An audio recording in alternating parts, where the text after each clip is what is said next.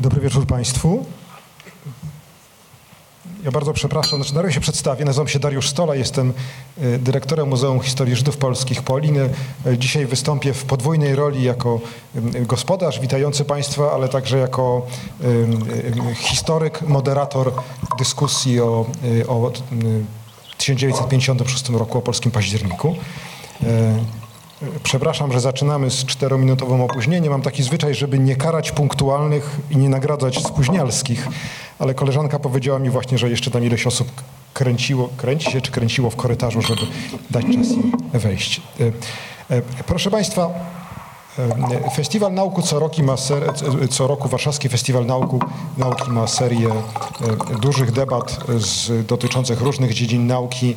E, W tym roku e, nasza debata historyczna e, dotyczy rocznicy, którą obchodzimy nie, niezbyt hucznie, jak widać nie mówi się o tym zbyt często, a mija właśnie, za parę tygodni minie dokładnie rocznica października, czy polskiego października 1956 roku. W moim przekonaniu e, 56 rok jest najważniejszym rokiem w historii PRL-u. E, Być może nawet ważniejszym od roku 80-81 powstania Solidarności. Z pewnością oznacza taki zwrot w historii e, Polski pod rządami komunistów, który e, głęboko zmienił naturę tego państwa, z państwa stalinowskiej quasi-rewolucji, radykalnej przebudowy nie tylko instytucji państwowych, ale całego porządku społecznego,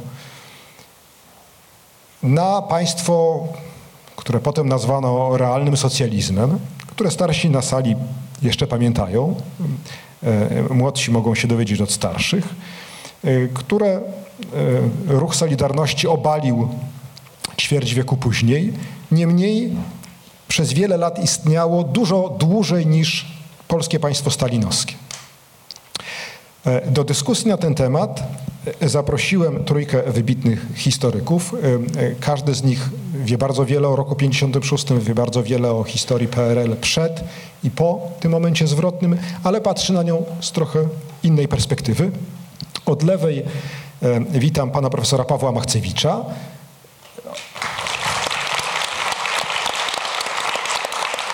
historyka obecnie szerzej znanego jako dyrektor Muzeum II Wojny Światowej w Gdańsku, ale e, autora klasycznej już dziś książki e, właśnie o polskim roku 56, wydanym już lat temu. Polskie wydanie w 1993 roku, amerykańskie wydanie rozszerzone, uaktualnione w 2009. Także 23 lata od e, wydania polskiego. E, Pani Natalia Jarska jest adiunktem w Instytucie Historii PAN i w Biurze Badań Historycznych, tak się teraz nazywa ten dział Instytutu Pamięci Narodowej, który zajmuje się badaniami historycznymi. Jest także specjalistką od dziejów Polski powojennej, ale w szczególności zajmowała się historią kobiet. Jest autorką świetnej książki o e, robotnicach e, w okresie stalinowskim i w okresie postalinowskim, Kobiety z marmuru. E, Ci, tych z Państwa, którzy nie czytali, gorąco zachęcam, żeby tą książkę poznać, bo tak się złożyło, że mniej więcej połowę mieszkańców polskich w tym okresie stanowiły kobiety. A z mojej prawej strony jest profesor Andrzej Friszke, osobą, które Odwiedzają nas w Muzeum Polin z okazji różnych debat historycznych. Profesor Friszke jest świetnie znany. E, Nie wiem, Andrzeju, ile napisałeś łącznie książek, ale bardzo dużo.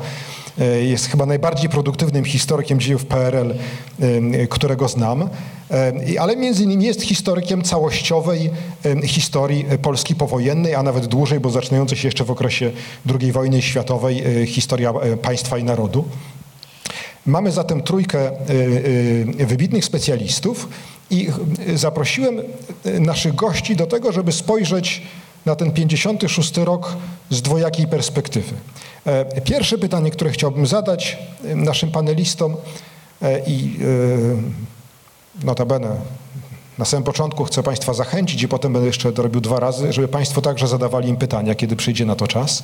Porządek będzie taki, że najpierw paneliści będą mieli swoje wystąpienia, em, e, parunastominutowe, potem będziemy mieli krótszą serię odpowiedzi i następnie sporo czasu, mam nadzieję, na, na pytania z sali. Także już teraz zapraszam do notowania różnych myśli i wątpliwości, które się pojawią w Państwa głowach w trakcie wystąpień, bo jest to dosyć wyjątkowa okazja, żeby mieć takie grono specjalistów i móc w zasadzie pytać o wszystko.